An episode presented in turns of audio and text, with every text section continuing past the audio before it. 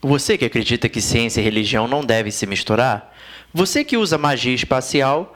E você que vê o bicho vindo? Esse cast é para você, que é gamer como a gente. Outstanding.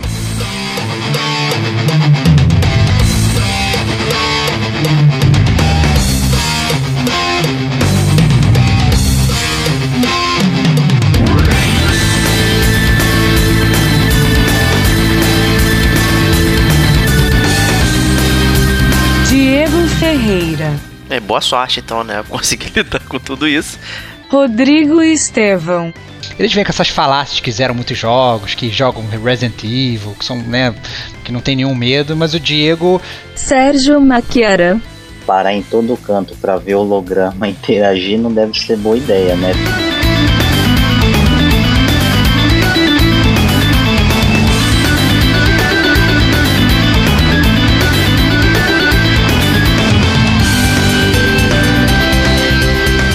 Este é o gamer como a gente.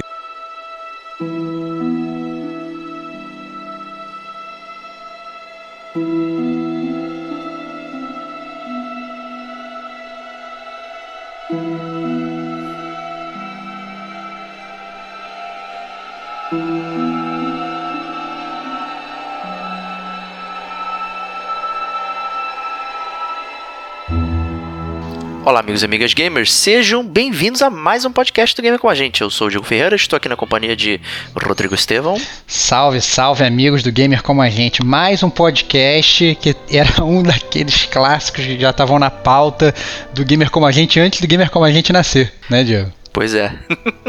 Já estamos chegando no podcast 200, né? Somar todas as nossas paradas, né? E finalmente conseguimos gravar aqui, né? Exatamente. E também trouxemos aqui o mestre do terror, Serginho Maquiara. Uma boa noite a todos e vamos mais uma vez numa aventura com um toque de terror, só que agora com a temática Sci-Fi, né? Olha aí. Isso aí.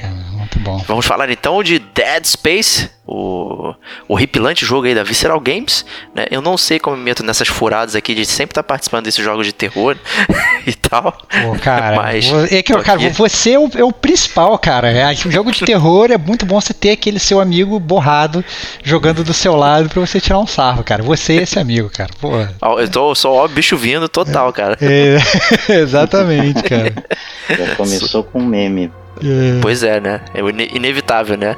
Mas é, vamos então começar o nosso primeiro bloquinho aqui com as expectativas pro jogo, né? E antes de começar das expectativas, vou fazer um mini jabá aqui do nosso DLC número 41, que foi o top 10 jogos de terror, onde Dead Space também figurou lá em grandes altas posições, né?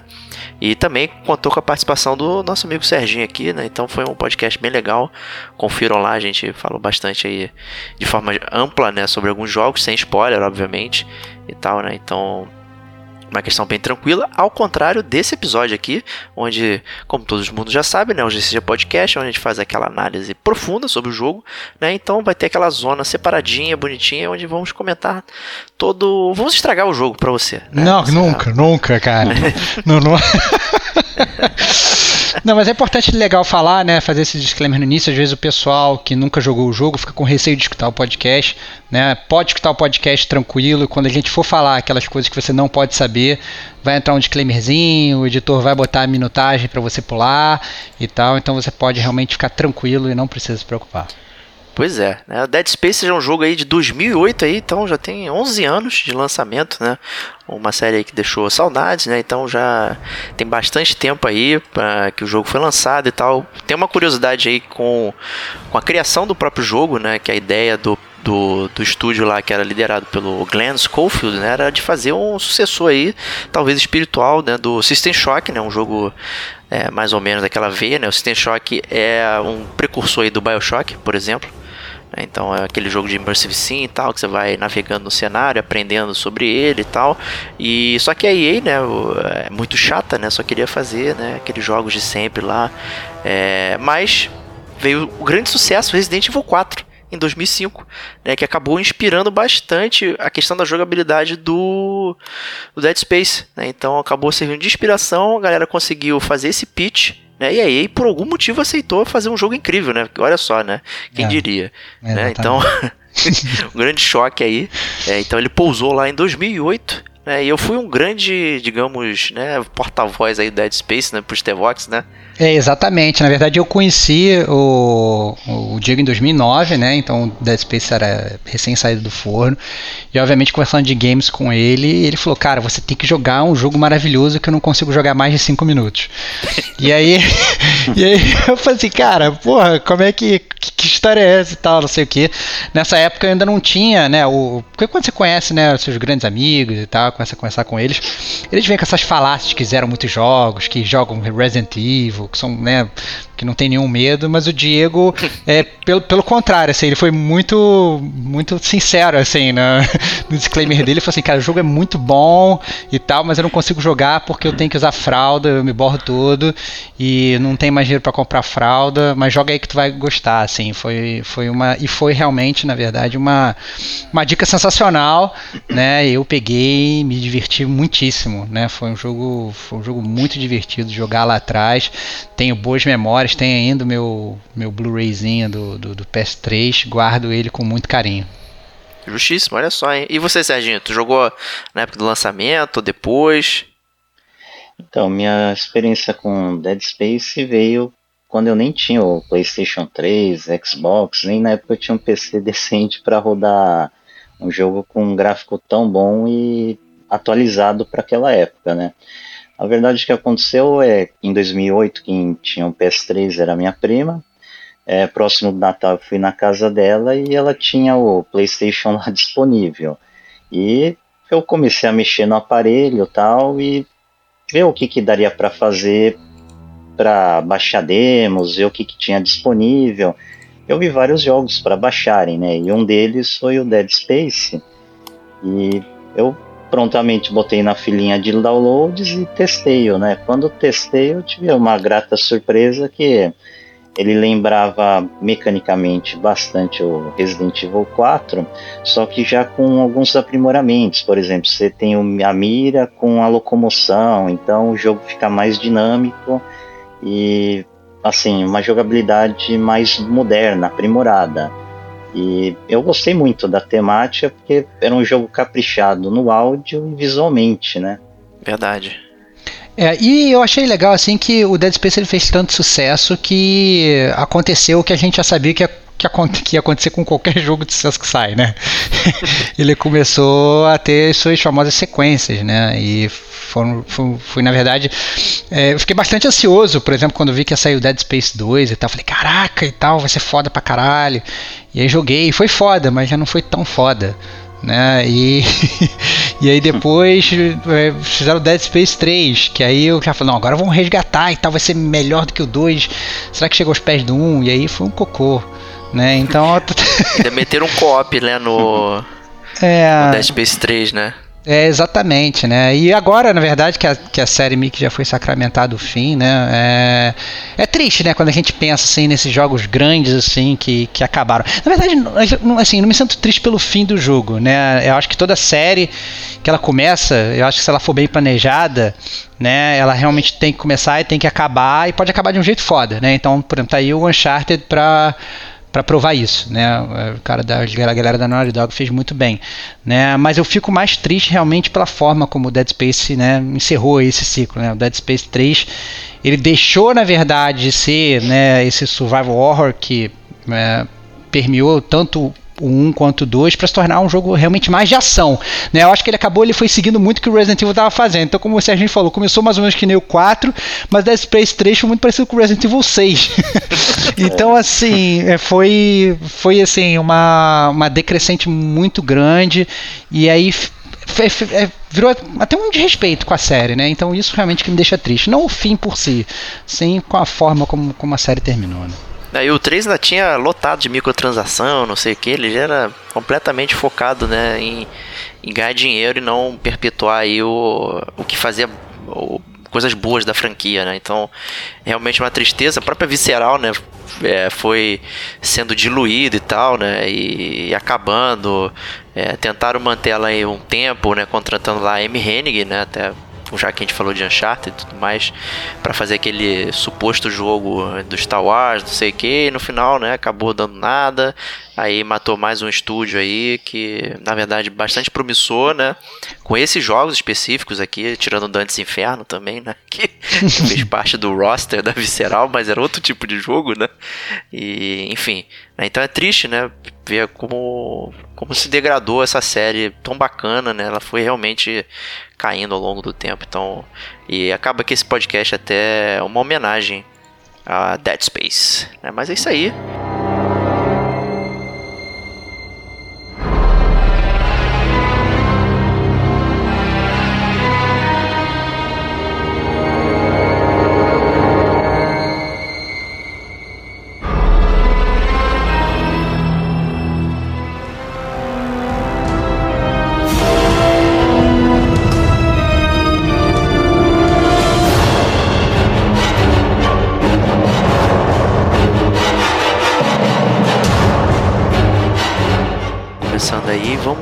Para o bloco 2 com a leitura da caixa. Né? Nosso bloco tradicional, onde a gente comenta a premissa do jogo, né? dando aquele apanhado geral assim para você se ambientar, né? E para também nós lembrarmos e nos ambientarmos no maravilhoso mundo de Dead Space. E eu sempre convido meu amigo Rodrigo Estevam, que é um grande leitor de caixas e manuais, né?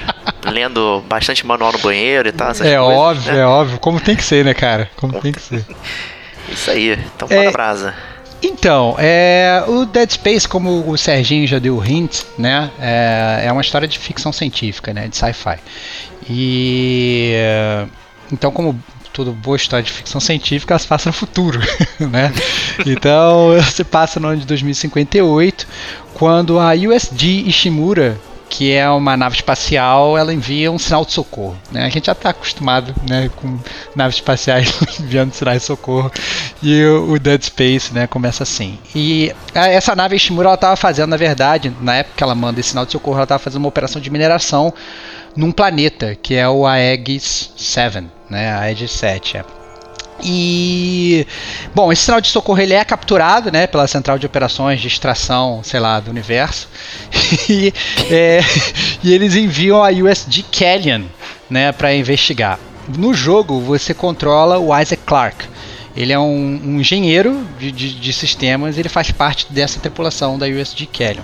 Sendo que, na verdade, né, o Isaac ele tem uma motivação pessoal nessa missão porque a namorada dele, que é a Nicole Brennan, ela é uma oficial do corpo médico da USG Ishimura, né? Então ele não só está ansioso para saber o que está acontecendo na USG Ishimura, como ele também está ansioso para saber se a, a, namorada dele está bem, né?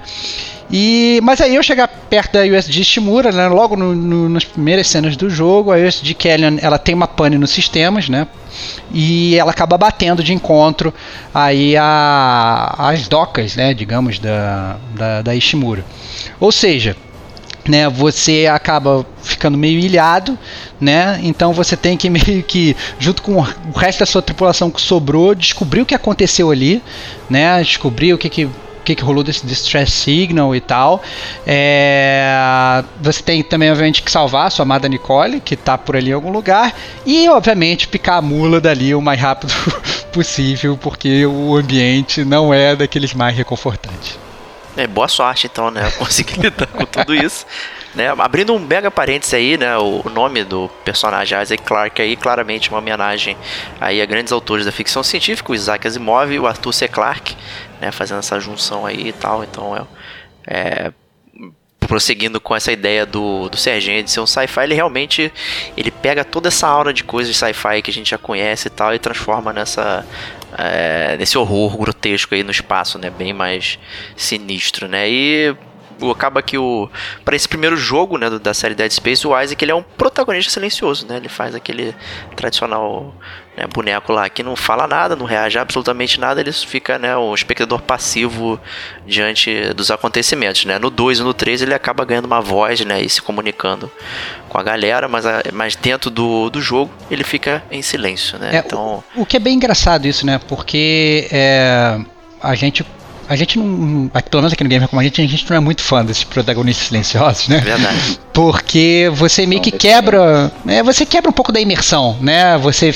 né, tem aquele cara. Ele, assim, obviamente você entende o que os desenvolvedores estão tentando fazer, né? Porque já que você é ele, né? Você tá pensando, você tá falando, mas quando eles tiram completamente a voz, fica só aquele cara que fica concordando com tudo, né? Fica um, um pouco complicado, ele perde muito daquilo. Mas outra coisa importante sobre o Isaac, né? É que o Isaac ele, é, ele usa uma, uma armadura legal pra caramba, né? Então é, você acaba que você meio que não vê o rosto do Isaac o jogo todo. Então ele não só ele é um protagonista silencioso, como ele é um, um protagonista, sei lá, irreconhecível. é, ele não tem face, né? Então ele é, ele, ele é bem diferente do que a gente está acostumado. E tá aí, na verdade, um grande. é, é, é, é, digamos até ponto forte do jogo, porque eles, eles o fato deles terem conseguido fazer um jogo tão imersivo com um personagem tão em branco mostra que o jogo é bem feito, né? Mas obviamente você sempre tem aquele sentimento de que poderia estar faltando alguma coisa ali para complementar um pouco mais a construção do personagem, né? Eles até construem bem, né? Você entende a motivação e tudo, mas quando o personagem se manifesta fica muito mais fácil que ele saber o que ele está sentindo, o que ele está pensando, né? Eu acho que ele só quer fugir ali, né? Então, É verdade. E acaba que essa construção né, de mundo e tal, ela vem através de outra coisa, né? Não só uma questão mais expositiva, mas de audiologs, né? Até aproveitando aí o, o como sucessor aí do System Shock e do BioShock também, que o BioShock é de 2007, né? Acabou que, de alguma forma, né? Ou tava isso no, na- no, no inconsciente coletivo e tal, ou, né? Realmente se inspiraram e aceleraram e botaram esses audiologs aí, que é como você acompanha, né? a- o passado, né? Da, da nave e tal, e vai vendo os acontecimentos que levaram até então. Eu acho assim, eu acho bem legal, só que é o- é o tipo de clima que, tipo, pô, não dá pra eu ficar parado ouvindo aqui a galera reclamar, né? O que, que você achou disso, Serginho? Então, eu achei que aí é uma característica muito legal no jogo, né? Na época acho que foi uma inovação do que a gente não via, mas realmente no ambiente você parar em todo canto para ver holograma interagir não deve ser boa ideia, né? Tudo fazendo barulho para atrair atenção para sua pessoa, né? Seja lá o que quer que esteja acontecendo na Ishimura. Aí tá bem, bem tenso, né? Bem tenso. É, não, e eu acho, acho que, é, que, é- que é legal, né? A, a gente está muito acostumado com essas formas dos desenvolvedores contarem história, né? Então tem, tem gente que usa audiolog, tem gente que usa texto e tal. E, ou tem gente que usa, fica, põe um milhão de CGs nos jogos, a gente fica vendo. Eu achei que, na verdade, o audiolog ajudou muito a criar o clima de terror do Dead Space, né? Porque quando você encontra os audiologs, eles são muito assim é, direcionados para o que estava acontecendo ali naquele ambiente, né? Então você começa a escutar, você é, começa a prestar atenção naquele cenário que você tá com muito mais afinco do que você é, prestaria caso você não estivesse escutando nada, né? Então é, ajudou muito na imersão e realmente existe um número assim muito grande de audiologs no jogo para você até entender o que está tá acontecendo ali, né? É através dos audiologs que a história é contada para você. Você não vai ver CG, obviamente você tem algumas interações com os personagens e tal, mas a grande parte da história de você, na verdade, montar o quebra-cabeça do que, que aconteceu ali é feita através dos audiologs. Ah, Não, e faz né? muito sentido, né? Que é quase uma investigação, né? Você chegou ali precisa descobrir o que tá acontecendo, né? A melhor forma foi realmente demonstrar, né? Através de audiologs e tal. Dá até uma certa urgência, né? Tipo, pô, preciso saber o que aconteceu aqui. É, eu vou ver então é, um audiolog aqui que vai me explicar o contexto, né? E tal. E aí você vai montando o quebra-cabeça na sua mente lá. Então é bastante interessante mesmo. Eu curti muito. Eu acho que não acho que são todos os jogos que merecem audiologs, né? Acho que tem jogos aí que utilizam né, de uma forma meio capenga, né? Mas aqui ficou spot on.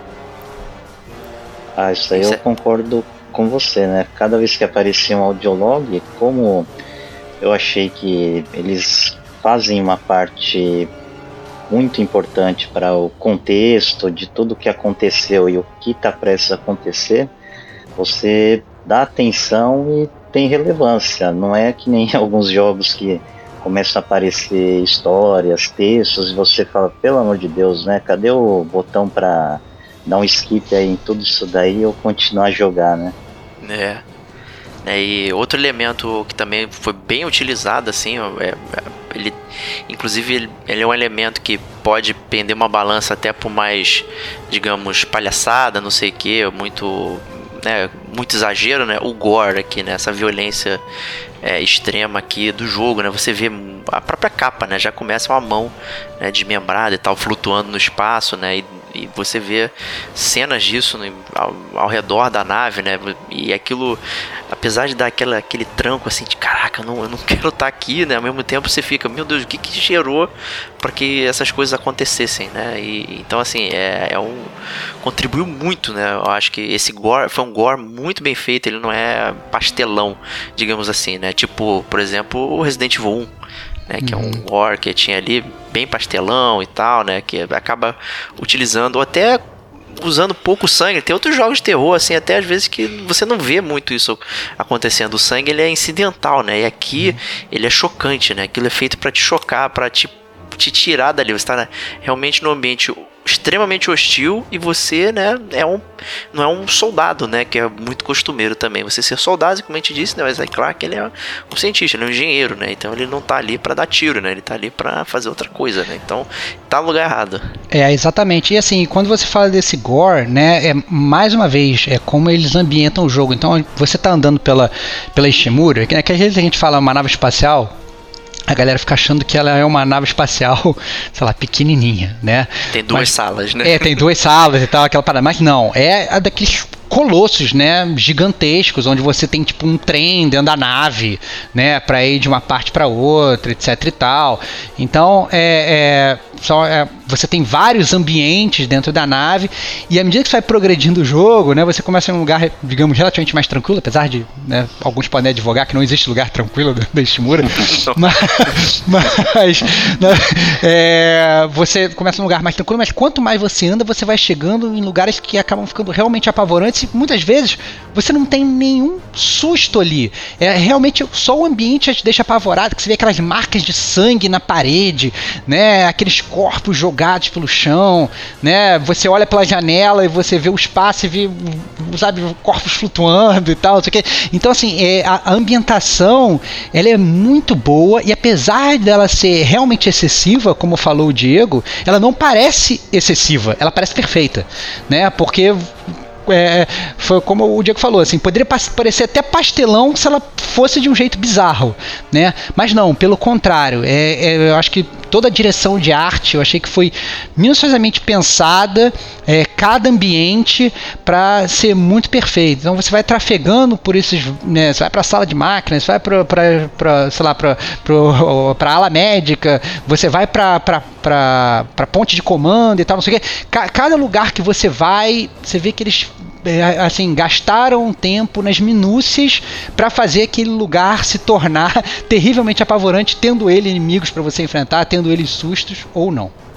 É, pois é, né? Essa ambientação realmente é temerosa. É, é assim, é, é, um, é um bônus, porque caraca, é, dá aquela imersão absurda, mas no meu caso ele me afasta, né? Porque eu começo a ficar muito tenso. É, mas acho que é missão cumprida, né? É, é missão, cumprida. cumprida. Eles fizeram, é, eles fizeram o que eles queriam, né? Eles roubaram seu dinheiro, porque você comprou o jogo, né? Mas claramente eles te cortaram na seleção natural dos jogadores cagões, né, Diego? Exato.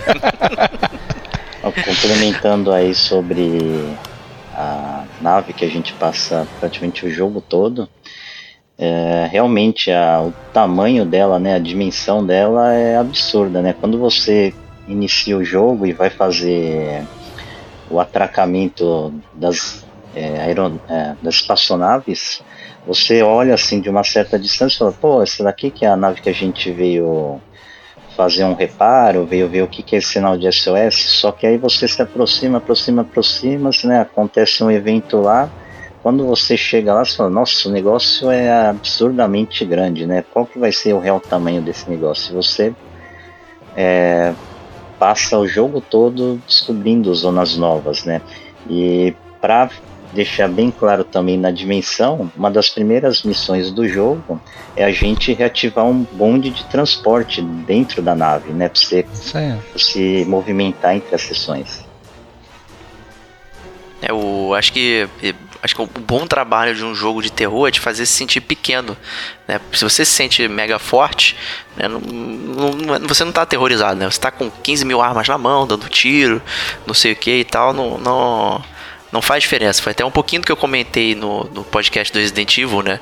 Depois que eu me acostumei e as munições apareceram, não sei o que, eu tava me sentindo tranquilo. Os inimigos não, posavam mais nenhum tipo de terror porque eu, eu, me sentia poderoso, né? E acho que aqui o jogo tá o tempo inteiro te fazendo sentir pequeno, né? De você. O ambiente é opressor, ele é escuro, né? Tá tudo né, destruído, sangue, corpos, não sei o que, os monstros são horríveis, né, horripilantes. Então, assim, você não, não, não se sente um herói, você sente, caraca, eu, eu, eu tô fugindo de um lado pro outro aqui, né, é uma barata tonta.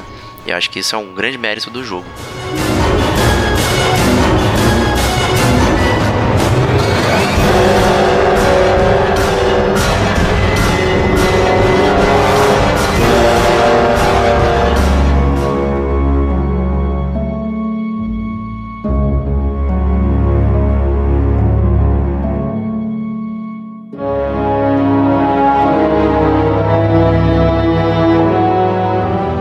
Dito isso, acho que a gente pode ir pro nosso bloco 3, que é o bloco da jogabilidade. Né? Eu acho que tem coisas até complementares de conceitos que a gente falou do jogo que acabam entrando aqui na jogabilidade também. Né? Então, como já mencionamos aí, o jogo altamente inspirado na, no Resident Evil 4. Né? Então, é aquela aventura em terceira pessoa, você vê as costas né, do do Isaac, né, se movimentando, você pode mirar e atirar ao mesmo tempo, então já tem, tem algumas modernidades, digamos assim, mas tem uma brincadeira minha que eu sempre faço, né, e toda vez que sai um, trailer de gameplay, não sei quem, sempre falo, cadê o HUD, né? Cadê, cadê a marquinha que me indica que, que, que tem gameplay, né? E o Dead Space é aquele jogo que hoje me enganaria, né? É, que eu fico sempre exigindo, né? Que, cadê? Se não tem HUD, não tem jogo, né? E nesse jogo não tem HUD, né, The Box? É, exatamente, não tem HUD. Então você quer ver, por exemplo, a energia do personagem, né? A vida dele, você tem que olhar para a espinha dele, que é, na verdade a armadura dele tem como se fosse a coluna vertebral dele é toda iluminada e à medida que essa luz ela vai diminuindo, quer dizer que a sua vida está acabando, né? Então ele quer, é, sei lá, olhar para saber quantas balas ele tem. Quando você mira, aparece na, na, tipo, como se fosse num, num, holograma na cima da sua mão quantas, quantas balas você tem. Então é um HUD muito incidental e que, mais uma vez, ele ajuda muito na imersão, porque a partir do momento que você coloca, sei lá, uma barra de energia no meio da tela, você coloca, sei lá, uma contagem de tiro no cantinho, quando você atira, se você tirasse na cara, na cabeça do inimigo, se subisse um pontinho e tal, isso tudo te tira da imersão né? Você faz você perceber que você está jogando um videogame, digamos, né? E o Dead Space ele funciona completamente diferente disso, né? Ele quando ele tira os HUDs, é, você tá dentro ali daquela aventura do Isaac Clarke, né? Assim, não tem muito o que o que fugir. E eu acho que ele é um survival horror tradicional. É, eu acho que assim, apesar de, por exemplo, ele ter realmente todas essas, essas, semelhanças com o Resident Evil 4, ele pega muito daquele negócio clássico de você tá sempre procurando por munição e às vezes você tá até às vezes trocando de arma muitas vezes porque você não tem a munição, por exemplo, da sua arma favorita, né? Então, é, é isso também ajuda muito nessa parte da jogabilidade. Mas o mais legal que eu achei da jogabilidade é, é, que a jogabilidade do Dead Space, né, principalmente o combate, ele está intrinsecamente ligado com o roteiro, né? Como a gente é, é, a gente já está muito acostumado assim em ver é, personagem de videogame que não tem nenhuma experiência com arma comandando os tiros, né? Então a gente ver a Claire dando vários headshots de longe e tal, ela nunca meio que segurou numa arma antes, por exemplo, né?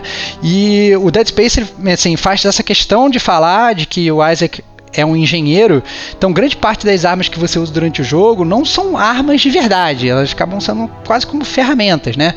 Então você, por exemplo, você usa o Plasma Cutter, né, que é, digamos, um, um cortadorzinho de pedra, que ele te explica no início do jogo que eles, como você está na verdade numa, numa, nave mineradora, né, vocês estão pegando pedras e tal, é, é, é você vai ele usa aquele plasma cutter para lap, meio que lapidar as pedras para que elas possam caber nos tubinhos e tal. Você tem a line gun, que ela é como se fosse um, um plasma cutter gigante onde na verdade você consegue meio que lapidar as pedras maiores. Você tem o Disc Reaper, que é como se fosse uma serra elétrica, justamente para você poder serrar uma pedra e tal. Então, são armas que, obviamente, são é, é não são armas, mas são aparelhos que você consegue utilizar como arma. E mais uma vez, né, isso ajuda muito nessa ambientação do jogo. Né? É, é, perfeito. Óbvio que por ser um jogo, você eventualmente acaba pegando armas normais, meio que do, do meio pro final do jogo. Mas acaba que, até pela lógica de como o jogo funciona, essas armas normais elas nem são tão boas quanto, digamos, talvez as, as armas que o Isaac usa normalmente. Né? E o, o, interessante também, como você até mencionou na questão da leitura da caixa, que é ele é um personagem sem rosto, tá? você só vê a armadura dele, não sei o que. E a própria armadura dele também é um pouco dessa parada de improvisação, né? Que você tem a armadura normal dele, é tipo, ele tá usando um, aquele macacão espacial normal e umas placas de ferro colada, né? Exatamente. Em pontos estratégicos para proteger ele, né? E conforme você vai progredindo no jogo, né? Você vai meio que montando, né? Uma armadura, né? improvisadíssima ali, é. que vai melhorando a sua, a sua defesa, né? E você vê isso visualmente, né? É, é tipo, cara, é, é, isso que eu tenho aqui, é, é a minha disposição. Né? Não tenho como me proteger de outra forma. Né? Então acho que toda esse, essa questão de improviso aí e tal é, é, é, muito, muito, muito, muito maneira mesmo. Assim. Acho que, como a gente está frisando muito, né? a ambientação, tudo, a jogabilidade foi pensada para acompanhar a ambientação do jogo, né? E acaba que, por, por conta dessa questão de ser arma improvisada, não sei o que, ele tem um, tem um combate até mais close, né? Coisas que você não, não gostaria em jogos desse, desse tipo, né? Você quer ficar de longe atirando, né? Mas na verdade ele até sugere para você ficar perto, né? Por conta de uma outra mecânicazinha que é o do desmembramento. E aí, Serginho, conta pra gente aí como é que funciona. Então, é... o jogo ele já te põe no enredo que você não é um militar, não é um fuzileiro, né? Então você tem que pegar o que vier na frente para sair vivo inteiro. É, basicamente, para você escapar de boa parte dos inimigos, você nunca vai depender de tradicionalmente dar os headshots, acertar vai, os inimigos vai no peito, né? O ideal é você desmembrá-los para basicamente é, inutilizar as armas de ataques desses inimigos ou movimentos e você finalizá-lo é, no chão de uma maneira vulnerável. Isso também é muito positivo, essa estratégia, para você economizar munição durante toda a gameplay, porque, como você já mencionou antes, Diego, a economia de recursos é essencial nesse survival horror que está muito caprichado. O, acaba que, né, o a, primeiro impulso que a gente tem ao jogar é isso que você falou, né? De, cara, você sair já fuzilando geral, não sei o que, né? E, tipo, o jogo não quer que você faça isso, né? E o interessante até é que esse desmembramento acaba mostrando parece que os inimigos são um pouquinho improvisados, também no sentido de que, né, eles são, a gente falou até pouco dos monstros, né, eles são chamados aí de necromorfos, né, uma espécie de morto-vivo também aí que, que é, o corpo zumbis, humano lá... Zumbis galácticos, cara. É, são zumbis... zumbis galácticos, assim, evoluídos, né? É. Evoluídos, né? e eles não têm uma lógica, assim, tipo como a gente analisa, por exemplo, o xenomorfo, né? Olha, tem até nomes bastante semelhantes aí. Ele tem uma lógica, né? O xenomorfo ali, aquele, o, o tradicional alien, né? Aqui os inimigos são também improvisados, né? Que é meio que a, a, aquela coisa mutante ali vai acontecendo. Então ele gera também essa facilidade de você, né? Usar tem mais pontos fracos que você pode utilizar para só que você tem que ficar muito perto, né? E aí também já me assusta, né? Eu prefiro ficar de longe com a bazuca, mas uma coisa e... interessante também, logo no início do jogo você pega a primeira arma Plasma Cutter, é, o jogo ele é bem generoso com você, que você vê numa parede logo em seguida uma, uma dica lá falando assim, atire nos membros, né?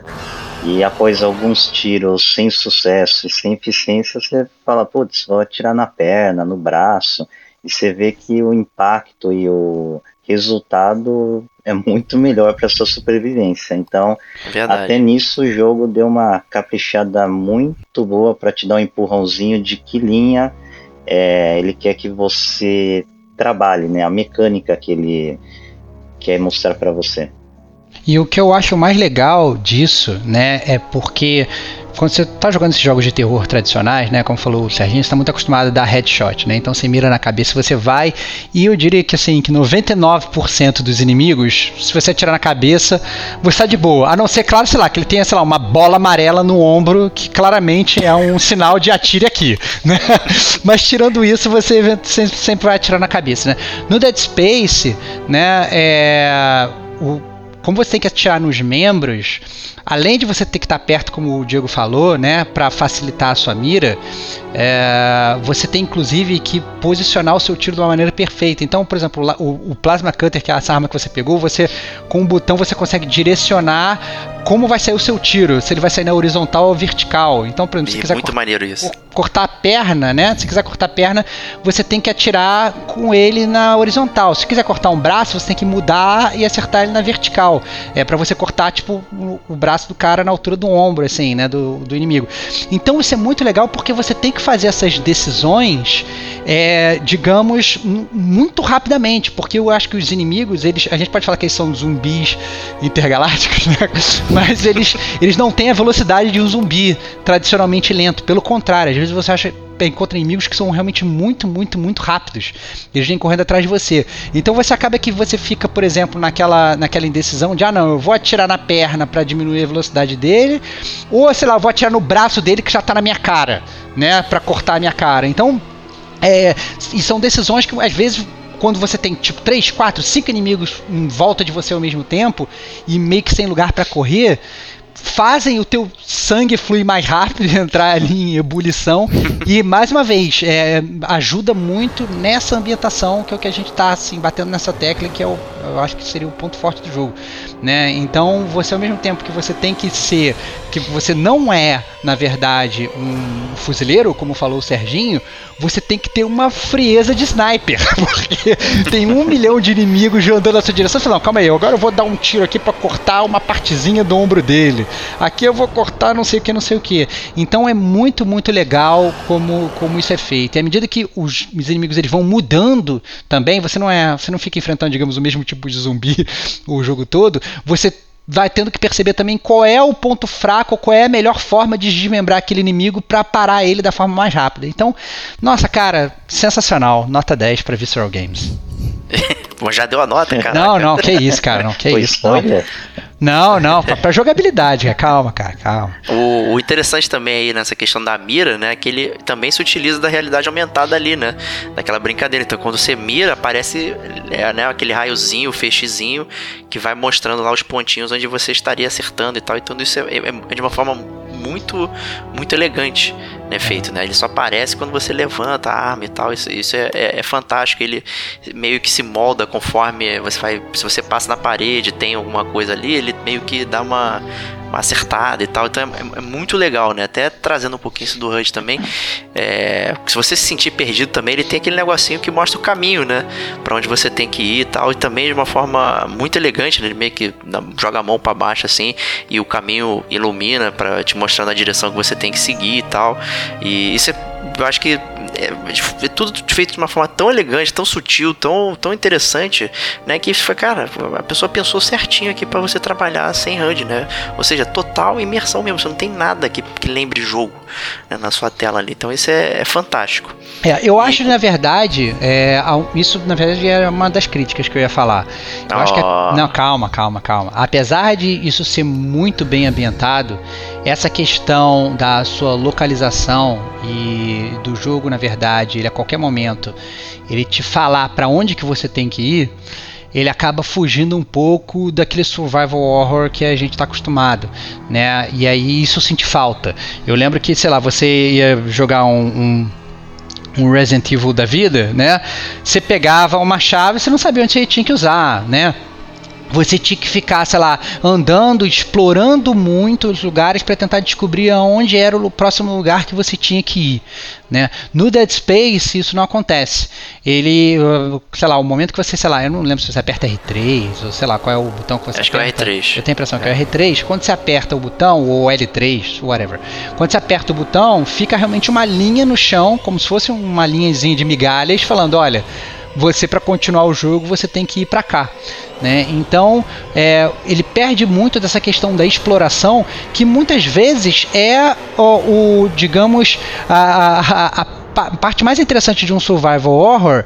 Por quê? Porque você indo para um lugar que você não tem que ir, é aí que você vai gastar mais da sua bala, é aí que você vai, sei lá, ser atacado por um inimigo que você não está esperando, aí muitas vezes à toa, né? O que vai te deixar mais na merda para você continuar seguindo o jogo, né? E o Dead Space meio que muito não tem isso. Óbvio que vocês podem muito bem falar assim, ah, não, então simplesmente não aperta a porra do botão, né? Mas a verdade, verdade. é que o jogo ele é feito para você apertar o botão, né? Até porque como a nave é gigantesca, né? Você você meio que tem que se você não apertar o botão, você realmente fica completamente perdido, né? Então é, acaba que não tem muito como fugir. Eles tinham que fazer alguma coisa, mas ao mesmo tempo isso ele tira um pouco da parte de você ficar perdido no meio daquilo tudo. Né?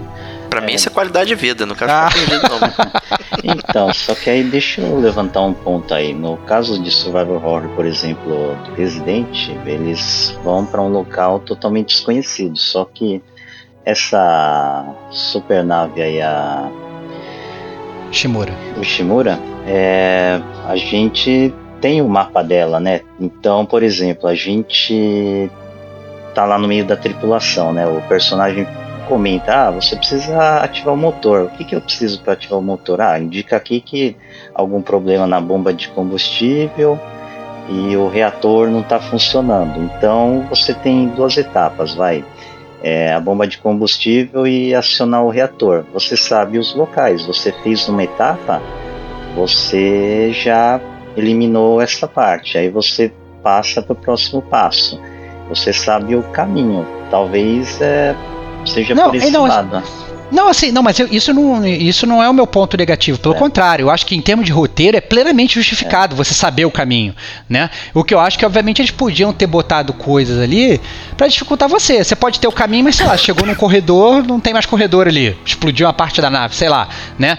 É, eles podiam ter dificultado isso de alguma forma a ponto de você literalmente poder, né, ficar, ficar perdido ali, para você se sentir mais, cada vez mais sozinho e cada vez mais é. imponente. A partir do momento que você tem um mapa para tudo, e mais uma vez, isso eu acho plenamente justificável, eu concordo com você, né?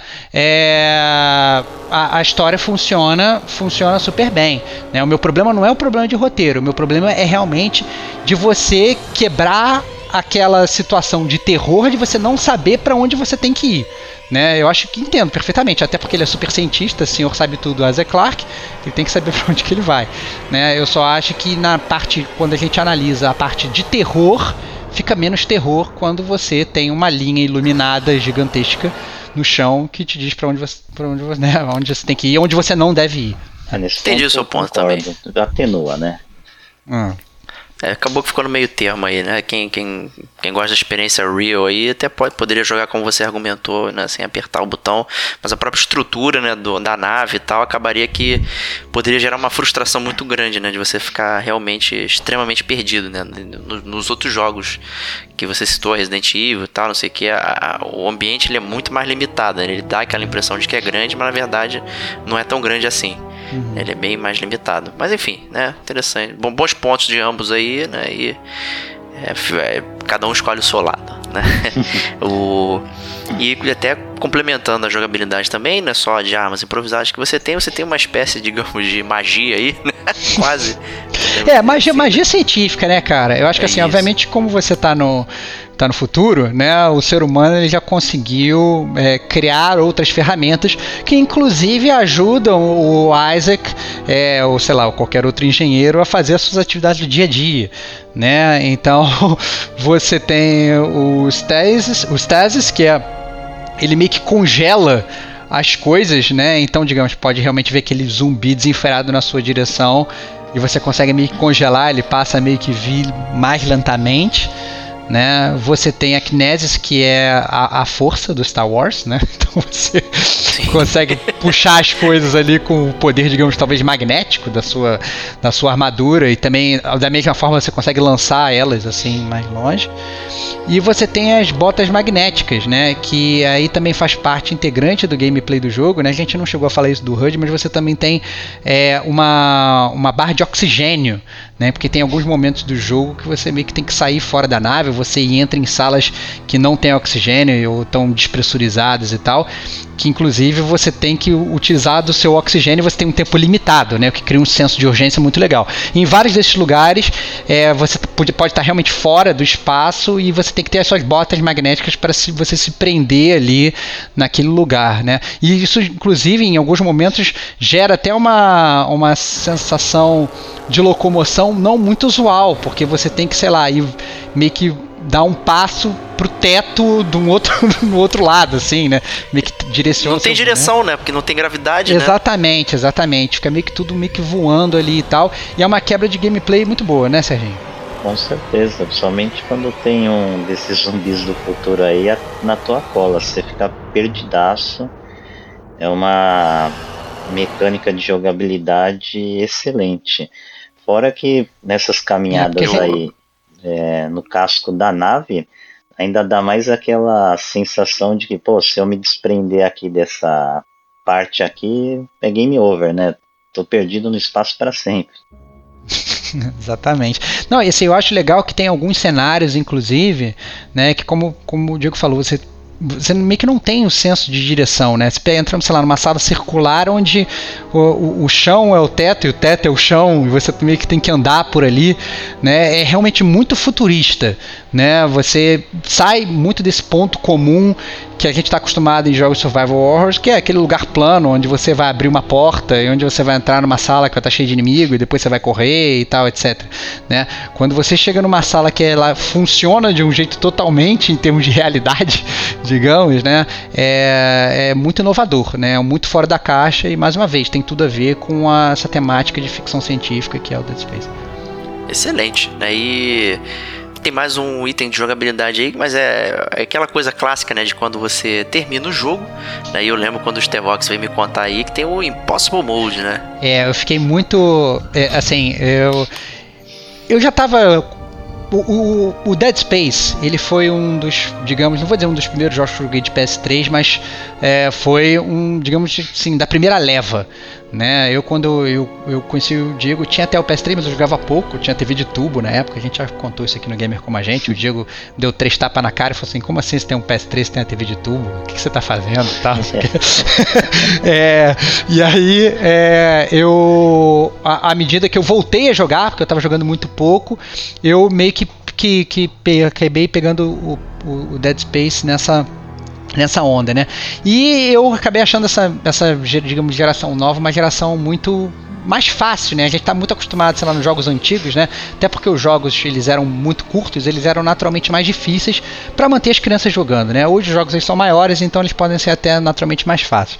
Então eu meio que acostumei desde essa época a botar no, no hard para jogar, né? Então eu botei o Dead Space para jogar no hard, zerei no hard, falei, nossa, sou bom demais e tal, não sei o que. Quando você termina o- no hard, aparece uma mensagem assim, não, você desbloqueou o modo impossível e o jogo te dá uma provocada. Ele vira e fala assim, não, você não vai conseguir zerar, nem tente e tal, não sei o que. Cara, eu fiquei muito puto. Eu falei, cara, quem são esses filhos da puta pra falar que que, que eu posso e que, que eu não posso fazer? Né? Eu fiquei muito revoltado e achei muito foda. Eu falei, não, agora eu vou ter que jogar no Impossible Mode também e tal, não sei o que. E aí fui jogar e foi muito divertido, né? Porque você acaba tendo ainda menos recursos, os inimigos são né, ainda mais ágeis, são mais difíceis de você matar e tal, etc. E foi realmente muito divertido, né? Foi uma, é, uma dificuldade, talvez não reminiscente da época, sei lá, de Nintendinho, Super Nintendo e afins, mas muito mais difícil do que eu acho que a maior parte da galera tá meio que acostumado hoje, né? Então eu achei que foi bem legal, foi uma experiência legal e o próprio fato de você só de você nem saber que isso existe, você desbloqueia isso depois você termina o jogo, eu achei muito, muito, muito maneiro. E, e os saves são limitados, né? É, os saves. Aí que tá, eu não Aí que tá, me salva, a- me, me falha agora a memória. Eu, eu lembro que no Dead Space 2, no Impossible Mode, eu acho que você pode fazer um save, ou dois saves e tal. Eu não lembro se no Dead Space 1 você tem realmente saves limitados. Tem É. limitados, acho que são três, três saves. Pois é, então, pois é, então, então é, ainda tem essa, né? Você tem que fazer o timing do teu jogo, né? Do, do de, de- né? Você obviamente você vai ter que realmente sentar a bunda e zerar, Né? o jogo, o que é bom na verdade, é, você não pode poder jogar meia hora que nem o Diego joga, e depois para, depois joga mais meia hora e para. Pelo contrário, você vai ter que realmente sentar e zerar o jogo. Mas ao mesmo tempo, por você já ter acabado de zerar o jogo, você já tem uma noção né, do que, que vai ou não acontecer e de quais são aqueles save points estratégicos, aquele ponto difícil que vai ter aquele chefe mais complicado do jogo, para você poder salvar antes e ficar de boa.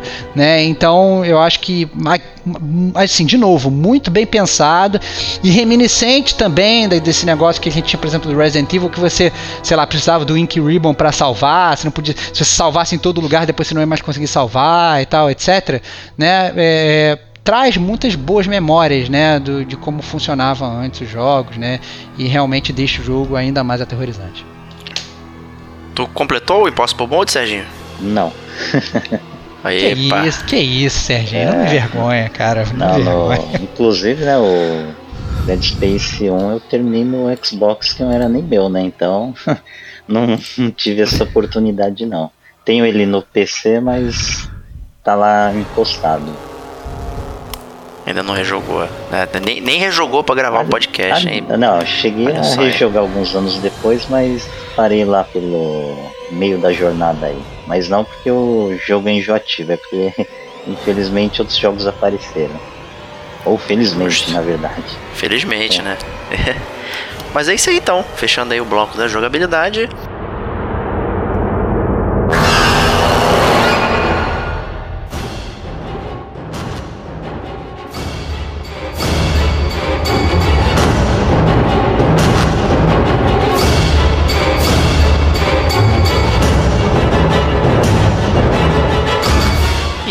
Brigar aqui para o bloco da zona de spoilers, né? Que é onde a gente comenta aí todos os momentos do jogo, né? Estragando a história para uns, né? Ou né, acrescentando a discussão para outros, né? Então, se você não quiser ouvir, você pode pular, pular para as notas do Gamer com a gente aqui na minutagem que o nosso editor vai deixar.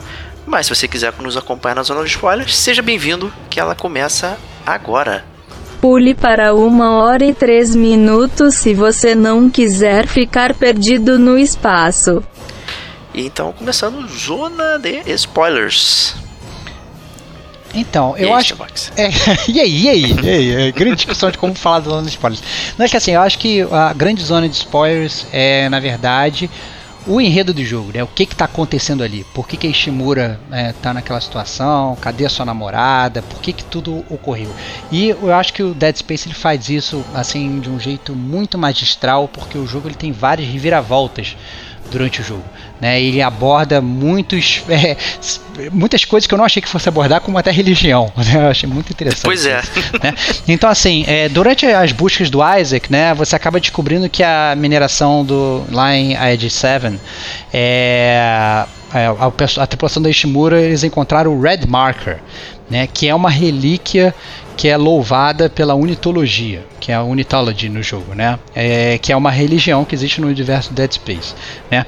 Esse Headmarker ele é transportado, ele sai do, da, do planeta lá da colônia mineradora de Edge 7 e ele é transportado para Ishimura e instantaneamente, no momento que isso acontece, as pessoas elas começam a ter umas alucinações totalmente cabulosas, começam a ficar totalmente histéricas e começam a se matar loucamente, obviamente, né?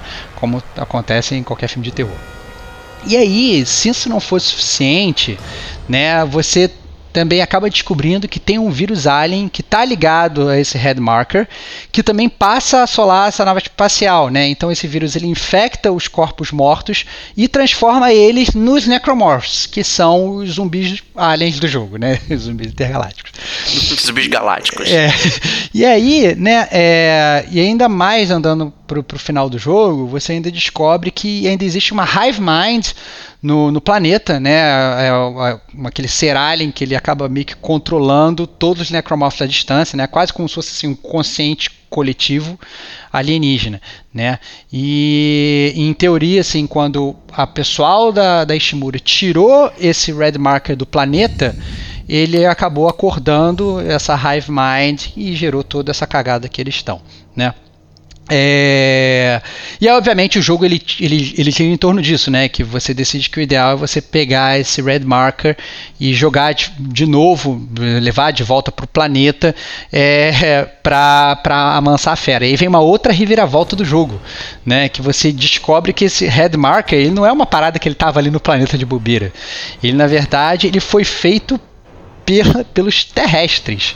Ele, na verdade, ele, foi, ele é uma engenharia reversa de um black marker, que é uma relíquia que existe na Terra, e que o governo terrestre ele meio que botou lá para meio que testar o impacto da parada, como se fosse realmente uma arma biológica, né?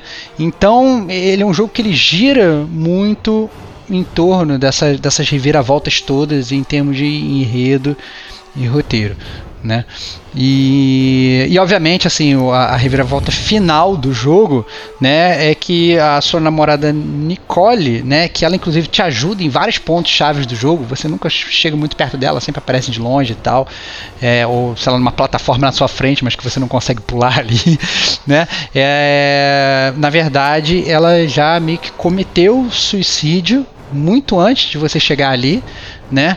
E a Nicole, essa Nicole que ela te ajuda o jogo todo, na verdade é uma alucinação que você está tendo por conta do Red Marker, que o Red Marker ele meio que ele quer voltar para o planeta, né? Então tudo que a Nicole te fala é meio que coisas para você fazer o Red Marker voltar para o planeta. Então você ao mesmo tempo está sendo controlado o jogo todo meio que pelo alienígena também. Então, cara, é um jogo espetacular que ele funciona, sabe, super bem em tudo em termos de roteiro, né? É, e é uma puta história de ficção científica e transplantada para um videogame, né? Que a gente tá muito acostumado a ver essas histórias meio chinfrins e tal.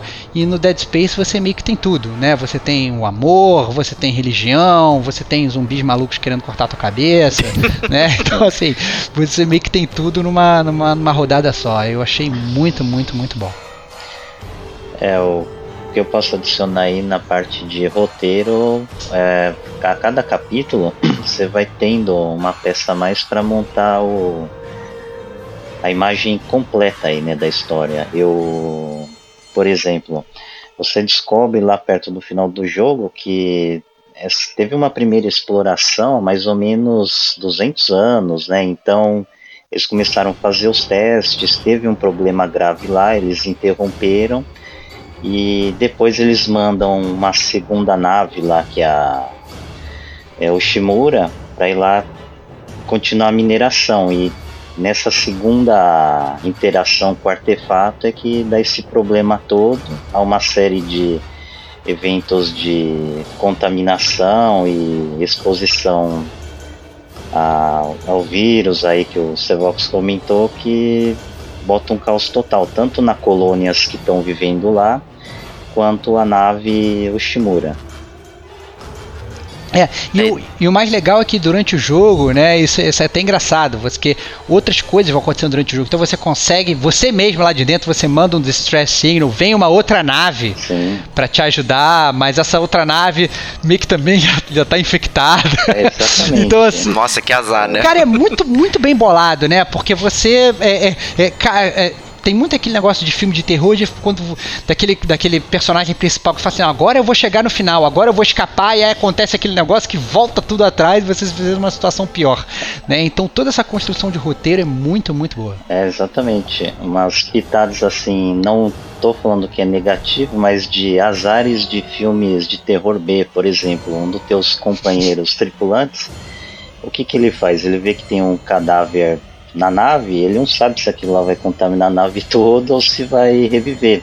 Ele joga o bicho numa cápsula de fuga e manda o espaço. Só que lá para frente do jogo, a tua nave que recebe um SOS, ela capturou esse pod. Então esse pod, quando é, volta lá para tua nave, ela já contaminou toda uma nave bélica que está vindo em sua direção, né? Tem uma colisão feia lá e é muito da hora, né? Tudo assim muito amarrado, muitas ações assim pequenininhas são feitas em determinados pontos dos jogos, são religados lá na frente, dando a imersão muito boa. Ele ainda tem um paralelo aí com, com um pouquinho com a série Alien aí, né? Não só pelo nome lá do necromorph, não sei o que, com essa questão de né, ser uma nave, aí no caso a mineradora, uma nave cargueira, uma, aquela nave de utilidade que vai fazer uma coisa que os tripulantes acham, mas na verdade tem um intuito completamente diferente né? E sempre a Terra lá armando confusão e tal, né? No caso do Alien, né, eles queriam re realmente recolher aquele espécime para levar de volta e tal, e servir como arma, não sei o que.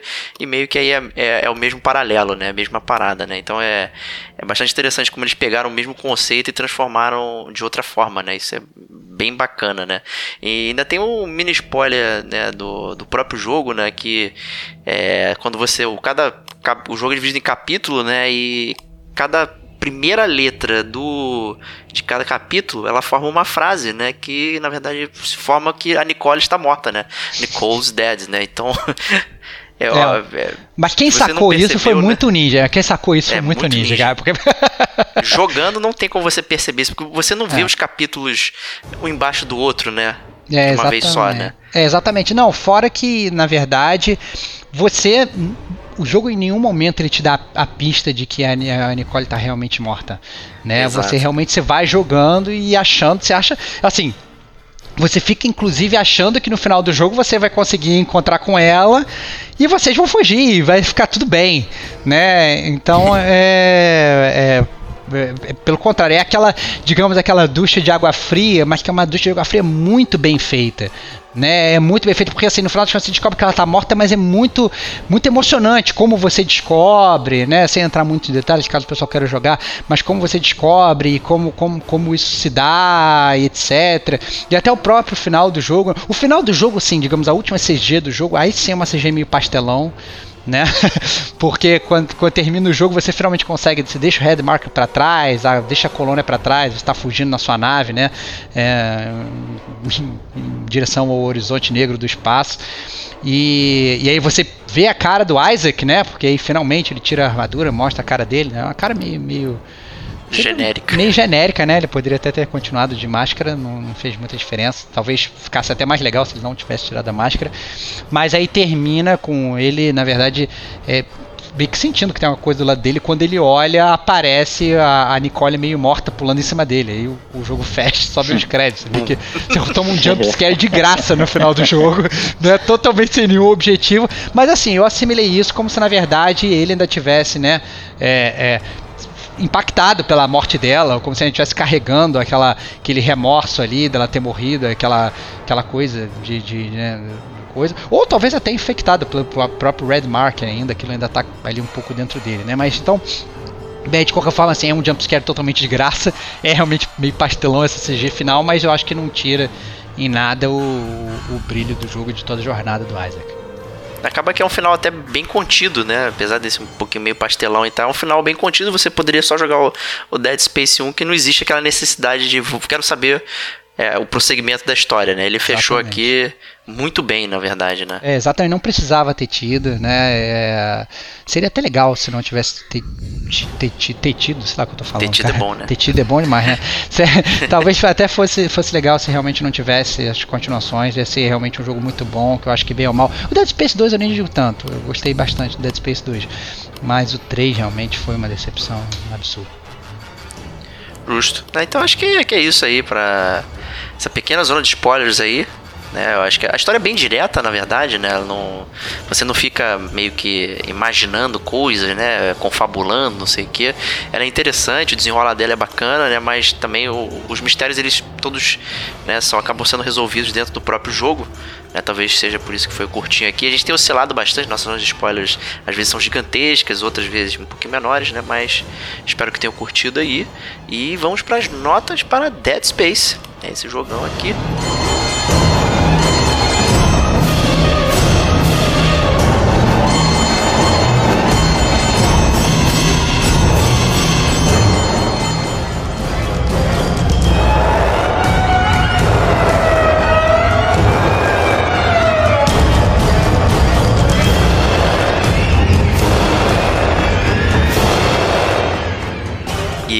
Começando a, a, a zona de notas, né, cabe aqui um pequeno disclaimer, né?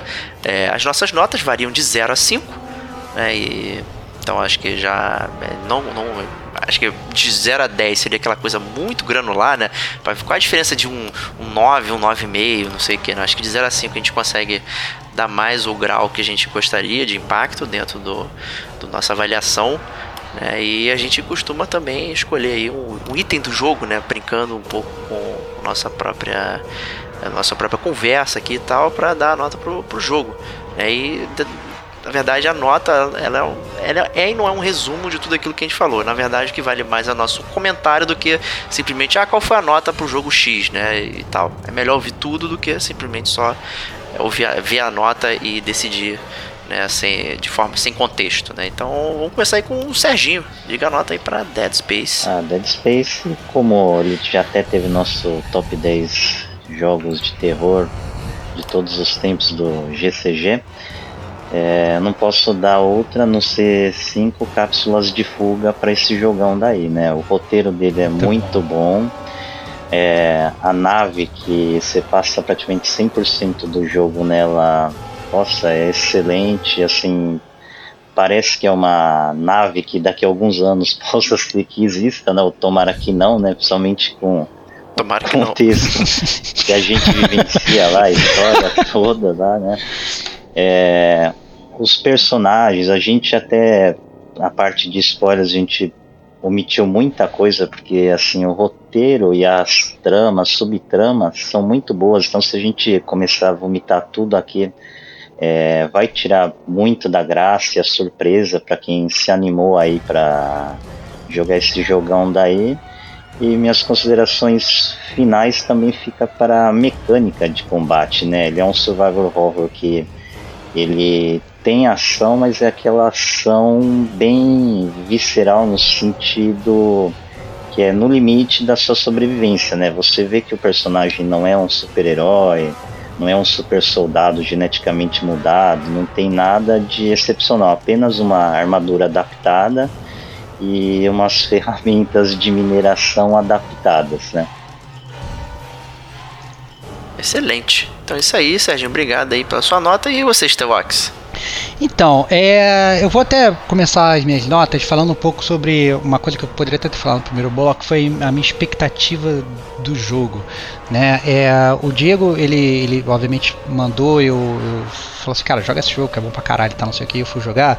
E eu, na verdade, eu tava com uma expectativa muito grande, porque eu não jogava jogo de survival horror há muito tempo.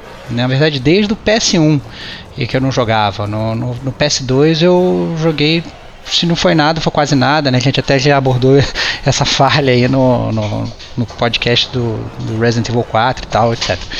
E então, na verdade, a minha expectativa ela estava não só alta por conta dos comentários do Diego, mas também muito alta por conta de voltar a jogar um gênero que eu gostava muito né? E eu sempre gostei, sou, sou muito fã de filmes de terror e essas coisas, então eu estava realmente muito ansioso.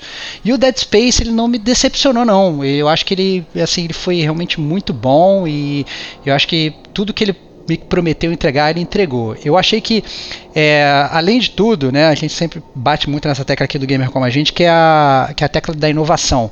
Né? E o Dead Space ele inova porque ele faz meio que todo mundo já conhecia, mas de um jeito um pouquinho diferente. Né? Então você tem o Survival Horror clássico, com gerenciamento de inventário, com inimigos em abundância e tal. Você tendo também que prestar atenção no, em quantas munições você tem, né? Você tem uma história boa, que é uma ficção científica que tem realmente várias reviravoltas, e ele ainda utiliza, na verdade, daqueles clichês clássicos de jogos de terror, como jump scares e aqueles inimigos que não morrem, né? Então, na verdade, no, mais no final do jogo, você. A gente nem falou isso na jogabilidade, mas você encontra um inimigo que ele funciona muito como Nemesis funcionava no Resident Evil 3, é um inimigo que ele meio que. Você desmembra ele, mas ele meio que se reconstrói e continua vindo atrás de você é, que funciona muito bem, na verdade, né, para um, um, jogo, um jogo de terror.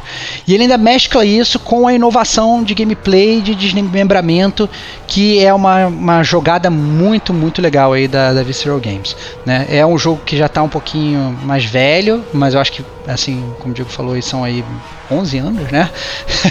é, 11 mas anos. já está quase uma quase um adolescente Dead Space, mas mas assim, vale a pena jogar, né? E, e, eu acho que foi um jogo que ele criou tanta, tanta tantos fãs que ele inclusive inspirou outros jogos que que seguiram, inclusive que vão a seguir, né? Inclusive o Domen, que a gente já citou aqui no, no, no Gamer Como a Gente, que é um indie game brasileiríssimo, né? Tava aí nas duas últimas BGS, é, é totalmente inspirado em Dead Space, e, né? Então tá aí a prova de que o Dead Space é um jogo legal, né? O pace é bom, a curva de aprendizado boa, o HUD é bom. E uma coisa que a gente não falou que também é muito bom é o som do jogo, né? O som também Verdade. ajuda muito nessa parte de ambientação que é muito legal, né? É, de ponto ruim, é, na verdade ponto ruim, na verdade a coisa que me faria tirar alguns décimos do jogo é realmente essa questão do protagonista silencioso, que eu acho que poderia ser, ser melhor para ambientação, poderia ter feito a sua, digamos, a sua relação com a sua namorada ainda mais significante do que é, né? E essa questão da, da mão dada que você tem em termos de saber para onde você tem que ir o tempo todo, né? Essa parte dessa linha aí, apesar de em termos de roteiro ser on e ser perfeitamente justificável, em termos de jogo de terror, eu, eu talvez abdicasse disso, né? Por conta disso, eu dou aí é, 4.8 Gritos no Espaço, né, em homenagem aí também ao Alien, né, que é gritos que você provavelmente não vai poder ser ouvido, como a gente aprendeu, mas estou aí 4.8 gritos no espaço. E você, Diego? De... Termina aí, cara. Qual a sua Show de bola, gostei, cara. É, bom, eu assim, o gênero terror é o gênero que eu que eu amo, mas eu odeio jogar né? Porque quando ele é bem sucedido, eu não consigo jogar o jogo. É, eu fico assustado, fico tenso, eu fico nervoso, a mão fica suada. E eu acho que isso é um super mérito do jogo de ter conseguido gerar isso, né? Várias pessoas têm de, é, graus diferentes aí de, de ansiedade, nervosismo, né? Eu tenho. Eu, normalmente eu fico no, na ponta dos pés aí, né? né jogando e tal, né? O próprio Stevox fica brincando comigo, né? Eu dou um passo, quero salvar, né? Fico verificando tudo, não sei o que. E acaba que o Dead Space é um jogo que, por conta da ambientação, né? Do som, som maravilhoso, você jogar ele com fone, você ouve os passos, né? Dos bichinhos passando nos canos, não sei o que. Será que ele vai cair aqui? Será que ele vai cair do sei, não sei aonde, né? Porque você olha ali tem um cenário meio óbvio, né? E tal, né? Tem, pô, tem um alçapão aqui em cima, vai cair alguém aqui na minha, na minha cabeça, né? E tu passa não cai. Ué, mas tô ouvindo barulho ainda, onde é que tá saindo. Então toda essa tensão vai gerando, sei que. Eu fico. Uau, caraca, o coração saindo na boca, sabe? É, então, assim, isso é um puta mérito do jogo. Eu amei a direção de arte do jogo. Eu acho que toda essa questão, é, esse destaque das cores, né? Tudo é, é sanguinolento, né? Mas é, como ele interage com o HUD, assim, acho para mim isso foi maravilhoso. As cores do, da armadura, né? Você mirando e tal. Isso aqui, para mim, um charme é, absurdo, né? Que dá vontade de você ver de jogar mesmo com medo, né? De ir prosseguindo e tal, não sei o que. Esse é um jogo que né, vale o disclaimer que eu não terminei. Né, não, não cheguei YouTube, até. YouTube tá aí pra isso, né, cara? Fala aí, Diego. Não cheguei até o final, não, não consegui. Meu, meu coração né, explodiu no meio do caminho aí. É, consegui jogar bastante dele, joguei, consegui sentir o gameplay e tal. Eu joguei até o aquele Dead Space que era em primeira pessoa que tinha saído pro Wii, se não me engano, acho que era o Extraction e tal, que ele te dá, dá contexto aí da história, não sei o que. Assim, ali foi mais tranquilo de jogar, né, já que é um rail shooter, né? então não preciso me preocupar muito. Mas, cara, é um puta jogo, o Dead Space. Eu acho que, é, por mais que ele te dê versatilidade, alguma coisa no combate ali, ele, ele te faz sentir pequeno. Os inimigos são agressivos demais. Ele, as suas ferramentas não são, digamos, devolvem a mesma agressividade, né? Então, mas você vê como ele tá querendo sobreviver. Então, quando ele desmembra e pisa no inimigo e tal, ele fala: é, é tipo, não volta, não volta tem que morrer, esse bicho tem que ficar deitado no chão. Então, assim, toda essa construção de ambientação, acho que um grande mérito do Dead Space é justamente você estar tá, né, preso ali naquele lugar de uma forma horrível. Né? E é por isso que eu vou dar cinco luzinhas acesas aí nas que costas isso? do Isaac, porque. Parabéns, cara, muito bom. Puta jogo, cara, puta jogo. Quem tiver oportunidade de jogar, pegar aí e tal, tem que jogar. Que se você gosta do gênero, não pode deixar em, passar em branco, né? Então, né, o nosso alô, né, e até breve aí para Visceral Games aí, quem sabe o time volta em alguma forma em outro estúdio para fazer, né, usar a sua imaginação para fazer algo também dessa grandeza aqui, magnitude. Mas é isso, Dead Space, finalmente conseguimos fazer e agradecer ao nosso amigo Serginho Maquihara aí, o mestre do terror, tá sempre com a gente, um nervo de aço. ah, mais uma vez eu agradeço o convite. Vamos ver se esse ano sai o Resident Evil Remake 2, o podcast, né? Calma olha aí, cara. Olha aí, demais, cara. Tá, tá botando a faca no meu pescoço, cara. Pô, qual é, Serginho? Olha, eu- Pressão já, cara? Mando, O Stevox nem comprou o jogo, Ah, né? É, cara, tô, tô, tô ele. atrás, cara. Olha aí, eu tô atrás, cara. Tô, tô, tem que correr aí atrás de, atrás de Ink Ribbon pra eu jogar esse jogo, cara. Tá complicado. O meu tá instalado lá no PS, mas nem, nem, nem liguei ainda. né? Só tá instaladinho lá, bonitinho. E agradecer também o Stevox, né? Já que ficou triste que eu não agradeci ele no podcast Ah. da semana passada, o Days Gone. Né? Mas é porque nós éramos inimigos mortais ali. Olha né? aí, Então, cara, tu ficou muito magoado, cara. Fica tranquilo, cara. Fica tranquilo. É, eu sempre vou perdoar esse tipo de, de, de indiscrição sua, até porque você me apresentou o Dead Space. Então, por mais que eu, eu né, esteja nas minhas regras do meu livro de conduta te comandar sempre, né? Eu sempre vou ter um débito com você que foi por conta do Dead Space, cara. Obrigado, meu grande amigo. Opa, justíssimo, de nada, estou aqui para isso, né? E então a gente se vê na próxima semana, né? Será que vai ser outro jogo de terror? Não sei, eu tô com medo. Mas pode ser que seja, né? Então vamos nessa. fica, fica esse teaser aí para a próxima semana. Um grande abraço e até lá.